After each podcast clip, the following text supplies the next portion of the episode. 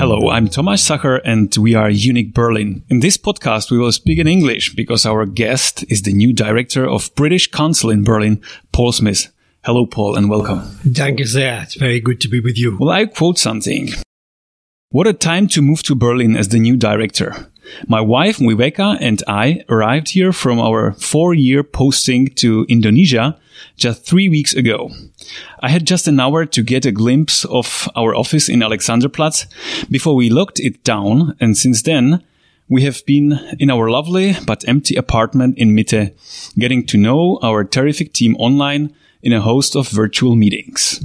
Usually, when I take up a new post as director, and Germany is my 12th country in 37 years, my priority is to meet all our partners and main contacts to learn about our work together and to start new friendly relations. My super efficient office even had 500 new business cards waiting for me for this purpose. But lockdown took over and so far I've only been able to give out one business card and that is to my wife. So, uh, First, uh, Paul, uh, have you managed to give out some more until now? I've just given you, Thomas, my second. Your second? Actually, okay, I've probably, great. I've probably given out about 10 now. Okay, Uh, cool. thank you for that quote. And this is why I'm speaking English. I do have some German, but because I came six months early into lockdown, uh, I haven't been able to finish my German training. So I'm not yet comfortable, but in a few weeks time, I will do this podcast again in German. The next postcard will be uh, recorded in, in German. So. Yeah, danke sehr. Um, yeah, you, you said it. Uh, what a time to move to Berlin. Uh, extraordinary. Uh, but I'm thrilled to be in Berlin. And in fact, I remember on my first day after we arrived at six in the morning, I went for my jog in the morning and I went from my home in Mitte and I went onto the Linden and I went on the Brandenburg Gate and past the Reichstag and through the Tiergarten and there was nobody there. And I thought, how wonderful. Somebody's built a city for me to, to enjoy for the last four years of my career. it's uh, really surreal uh, the whole exper- um, like uh, experience with a city without people. Uh, but uh, i mean for you it's uh, it's this challenging time. It's it's not just the the coronavirus and, and, the pandemics but it's also like the time after the brexit you're coming to to berlin. So um, was it like basically your choice to to take this challenge and to to choose berlin just because it's so let's say, interesting? It was. You kindly said that I've already been in 12 countries in my very long career for the British Council. Not one of those countries has been Europe. Um, and that was because, uh, though Europe is, is in my heart, like everybody else in, uh, in the EUNIC, um, network, uh, I, I love to go to very different cultures, cultures that are new to me and cultures that present a certain kind of challenge in the work we do. I've been in Afghanistan. I've been in Myanmar. I've been in Nigeria, countries that I love like India and so on. Never Europe. And then suddenly, uh, towards this probably last posting of my career, Germany was available and Germany beckoned because, uh, in some ways, I'm afraid to say that Europe now is the challenge for the British Council because Brexit has, uh, we can't hide from the fact that Brexit has produced a lot of uh, disappointment and stress amongst our European uh, colleagues and networks. Um, what does it mean in terms of Britain? Well, I'll tell you what it means. It means that Britain has left the European Union for me, essentially an economic arrangement. It has not left Europe. Europe is our culture, is our continent, is our context, is our legacy, is our history, is our love.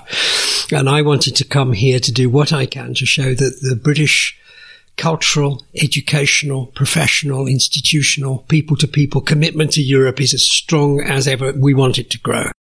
So how do you see the role of the British Council in the post-Brexit time? I see it in terms of always being on the front foot in recognizing um, that the relationships, the collaborations between our universities, between our NGOs, between our cultural institutions, between our artists, between our scientists, uh, all the areas in which we work, that these I hope will be unaffected by Brexit, which at the end of the day is, to my mind, a transient economic political concept of this particular part of history, whereas our cultural engagement has has existed for centuries. Um, and uh, you know, I strongly I strongly believe that. Um, at a people and professional and a cultural level, uh, the strength of the relationship has to and can only grow. And the British Council covers a lot of ground. We do, um, we don't, we do culture, we do arts, but we also do education, social development, the languages, of course, uh, youth engagement. So we have a lot of ground to cover in this area. And the other thing I would say about the British Council is that our primary purpose is not to promote Britain, funnily enough. Uh, we don't, we don't primarily try to bring the best of British arts, the best of British sciences and so on. That's not our first aim. Our first aim is to produce collaborative networked engagements with people in the countries that we are and institutions. Uh, and, uh, and, my ultimate aim is the, the, strengthening of relationship, not just partnership, and the building of possibilities for co-production rather than simply promotion of our national, national cultures. Hmm.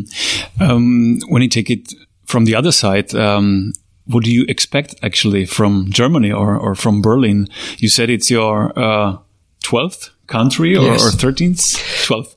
So it's, uh, what would you expect to, well, to experience? In, in terms of continuing that same message I just had, I expect, I hope to be able to achieve from Germany a continued respect for the British engagement at the cultural and people level and the readiness to continue to build and grow cultural and educational in particular in higher educational, academic and scientific relationships, that despite the buffeting that Brexit has caused, I hope that we can re-establish and maintain the trust from the German people and professionals that Britain is still genuine about its commitment at the intellectual and emotional level to Europe. What I expect more generally is probably the four best years of my career because this city I love. Um, you know, and I don't, I don't just say that casually. You know, one always says when everyone goes, you know, diplomatically, one loves where everyone is. I really love Berlin. Who doesn't really love Berlin? This is a place of spirit, a place of liberalism, a place of tolerance, a place when you can feel the, the pain of history has, has reformulated into great moral and ethical conscience. And it's just a great, great fun city to live in. My uh, kids uh, already, they're in their 20s now, they already visit Berlin two or three times a year because they think it's the coolest place in the world. They come for the music in Kreuzberg and everything. And so Berlin is also already part of my family's love. But they live in uh, they the live UK. in London. They live in London. Yeah. Uh, you've mentioned that you meet your colleagues uh, just online. Uh, yeah. it was, but it was in April. So has anything changed yes, at the moment? The, How we've started to open up our office a little bit. Our office in Alexanderplatz. We can have about a third of our 36 staff in at any one time for social distancing. Uh, and uh, two or three, uh, t- three days a week, Thursday, Friday, Saturday, we dedicate our office to the delivery of the, sounds rather boring, but important, the IELTS test. So people can come in and take this famous English language test, uh, which the British Council owns with Cambridge University, which is a critical need for people for mobility, people wanting to study in in um, UK and indeed in North America and other countries where they need English for their academic education or people just wanting to go and live and work somewhere else. So the IELTS test is one of our big businesses. It's the great door opener of education and we started to deliver that now from our office in Alexanderplatz. Uh, you have pretty many students, I guess a lot of people think we uh, teach English because the British Council is probably the world's biggest teacher and advisor in English all over the world. But actually, in Germany, we used to have direct, we used to have teaching centres, but we don't at the moment. And I don't think we're going to go back to direct teaching. But what we are developing rapidly, and COVID has accelerated this, I'm pleased to say, is we're developing the capacity for online English, mm-hmm. live streamed English, uh, in so that you can be anywhere in Germany and you can sign up for a British Council course. And one of the great cultural things about this is you'll find that other people in your class may be from, you know, Spain or the Philippines or Morocco or somewhere.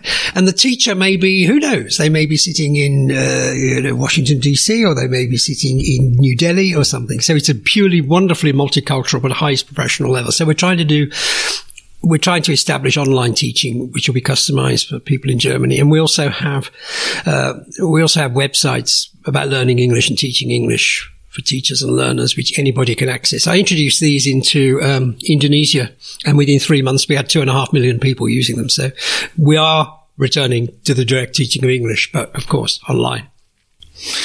But of course, you also do have a, a normal, let's say, culture program uh, next to the courses. Uh, we actually managed to organize uh, the last science cafe together ah, nice. in February. Yes. That was great. Uh, but uh, what else? I've seen that uh, you have one really big European project, what actually fits to our agenda of uh, EUNIC 2. It's this Europe Beyond Access. That's uh, a four-year program designed to internationalize the careers of disabled artists and to revolutionize Europe's performing arts scene, to quote it. Uh, it's it sounds pretty nice. Can you maybe tell me Tell it, is, it is, a great program, Europe Beyond Access. We deliver it in Germany as well as a few other European countries. Uh, in Germany, we particularly deliver it with the Kampnagel in Hamburg. The British Council is committed, even in its arts, particularly in its arts work, to all the diversity areas religion, ethnicity and race, gender, LGBTQ. This one around disability, we have a strong commitment worldwide to to promoting good around disability and particularly the arts and disability. So this is a program which is, as you say there, is promoting the arts and disability. Uh, a lot of our cultural and arts programs engage with world issues and ideas, um, uh, as does that. Um, so yes, we're, we're, we're, proud of that program. We, we, we have, and you mentioned the Science Cafe. We have a strong commitment to science to a certain extent in the research programs that we help encourage, but in particularly to science as it is popularly understood and as it is, as it sort of is beneath the uh, world's understanding of its own predicaments. So we, we have a lovely program called Fame Lab, which we've run for many years. And this is a program in which mostly young people are able to present their scientific ideas in a kind of dramatized presentation form. Uh, they have three minutes. It's a bit like, um, it's a bit like these, uh, you, you, know, America's Got Talent programs. You have three minutes to present your present your idea in a presentational form in order to make science amenable to people. And that's a lovely program which we run around the world and we also run in Germany. So science, arts, higher education, uh, these are our primary. Okay, so you have at least four years to ah. build it up. Uh, do you have any specific maybe um, priority or any point you said to yourself, I really definitely want uh, to manage to do this in my career in Berlin? Yeah, I have lots of personal wishes to see wonderful galleries, to go to the fabulous theatres of Berlin. Uh, you know, I can't wait to for the Berliner Ensemble and the Schaubühne and so on to open up again. But in terms of what to achieve here, I, I, I would like to leave in four years with all the people that matter to us in in Germany in all these important positions, saying actually, Brexit happened, you know, four years ago, but Britain's still here. Britain is a valued partner in higher education, academia, in the arts, in culture, in literature. In, in that's that, that's why I want to achieve, and that will be done by knocking on the doors of partners' offices, going in and having a really good, stimulating, proactive conversation with them about how can we make our two countries engage together better and better and better. And I would also like Britain to be regarded as actually a powerhouse in Europe culturally. I am personally totally committed to the concept of Europe culturally. And actually, so is everybody else, including our government. As I say, we've left the EU, we haven't left Europe. So, uh, it's, and it's why I value, as I always have done in my long career, EUNIC. I think EUNIC is a terrific doing organization in which the very best talents of the cultural analogues across Europe get together and actually make important things happen. So I don't know what our status specifically in EUNIC will be as the British Council post Brexit, but I, I, don't care. Informally, I want to engage. So with all those ambitions, uh, I wish you best of luck. Thank you. Thank you very much, Thomas. It's great.